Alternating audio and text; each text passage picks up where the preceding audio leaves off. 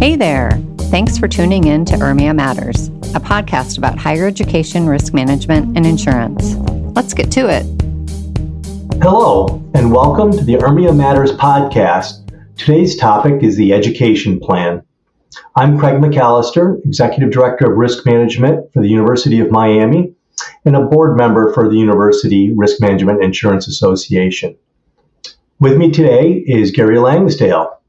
Hi, Gary. Good morning, Craig. My background is that I am the URMIA education manager, uh, having recently retired after 16 years at the Pennsylvania State University and 43 years overall in risk management. So, with that, you've you've been educated, you've been an educator, um, you've been providing continuing education now as the after your you know I guess it's your second career we could call it or third career as the case may be. So if you could explain Rick, what exactly is the URMIA education plan and how was it developed? Well, thanks, Greg. The education plan has been around for a long while. It was originally developed, I believe, way back when Glenn Klingsik occupied the position of education manager after he retired from the University of Chicago. And it was his attempt to put some order to how does URMIA provide professional development opportunities for its members. And over time, it was mostly an internal document that was just used by the staff to think of what they wanted to ask people to present about and what topics we had in the hopper. Over time, it got linked with the core competency document when Christine Ike and her team put together the core competencies and the education plan then became sort of linked, but remained eh, kind of in the background. But there was a more intentional effort to ask uh, potential speakers to focus on some of the core competencies.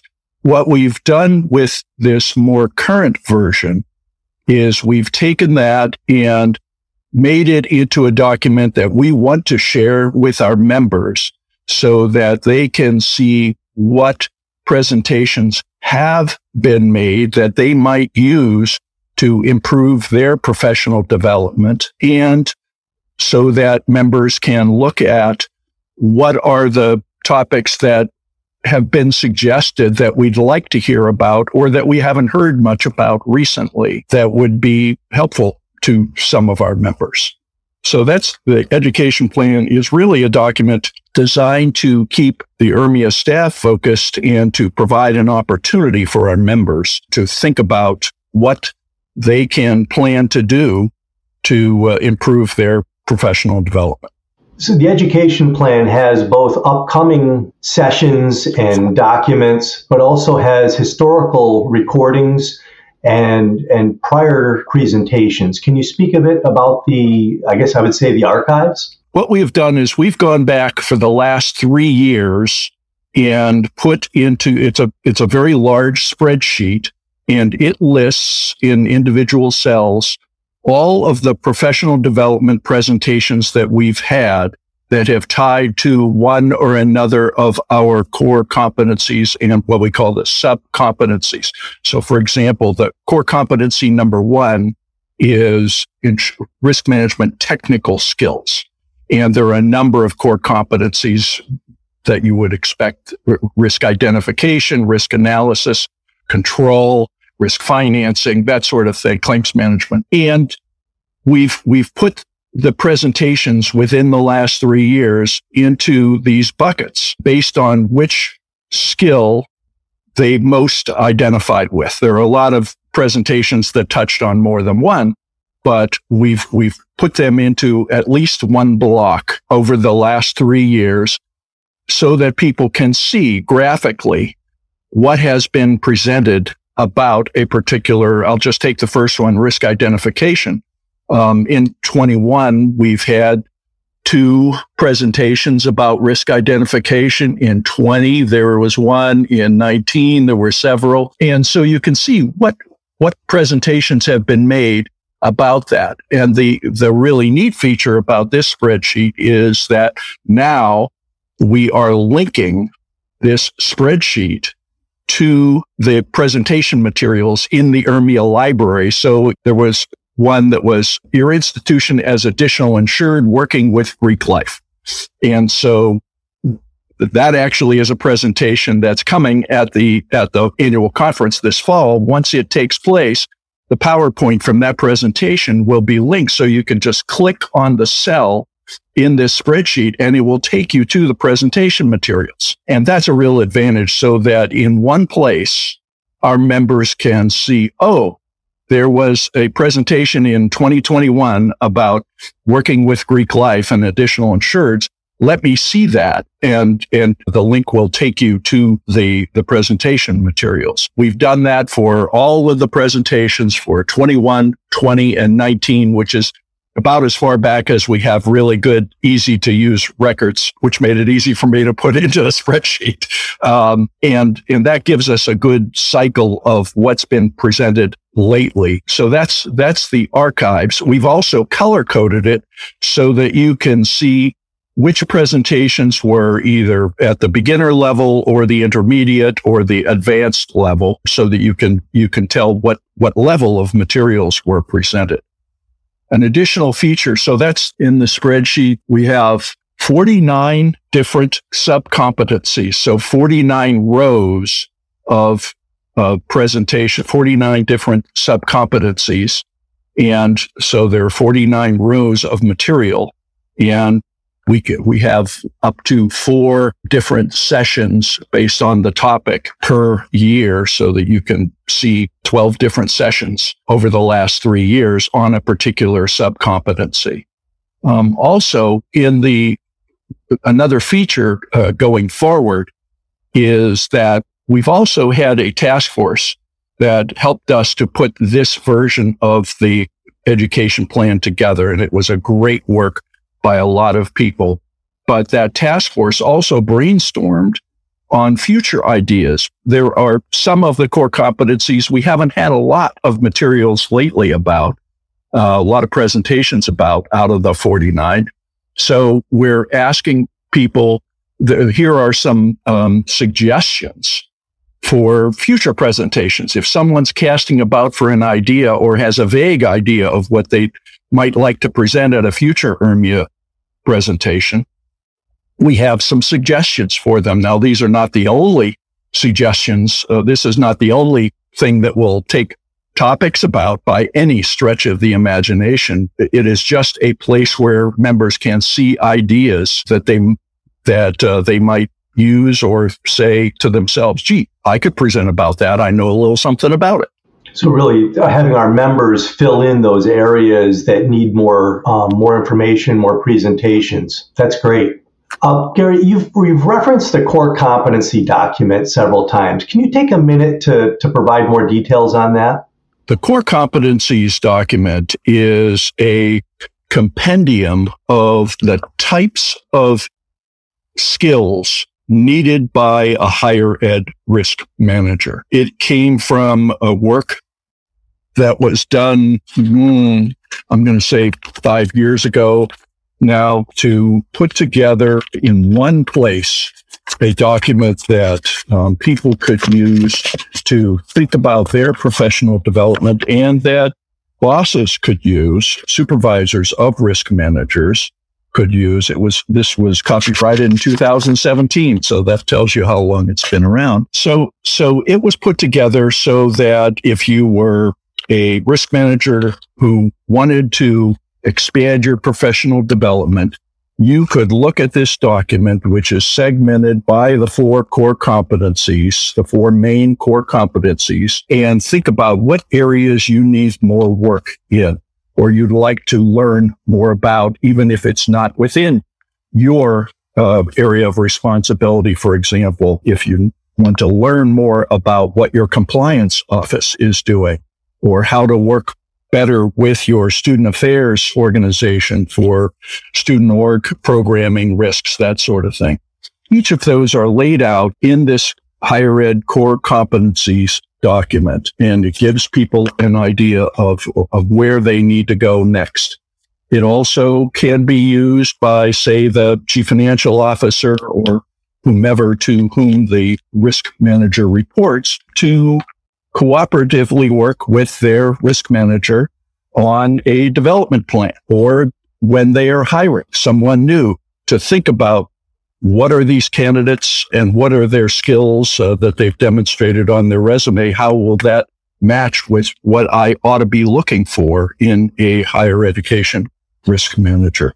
The four core competency general areas are risk management technical skills, strategic management, inclusive leadership, which includes things like self-awareness, self-management, relationship management beyond inclusion and, and uh, acceptance. And then the fourth one is organizational engagement, which is how do I, as a risk manager in my office, interface with everybody else in the university? And risk management, as we know, is one of those disciplines where it is university wide. The risks are everywhere. And it is an important skill for risk managers to be able to relate to and interact with all of the different operations around the university.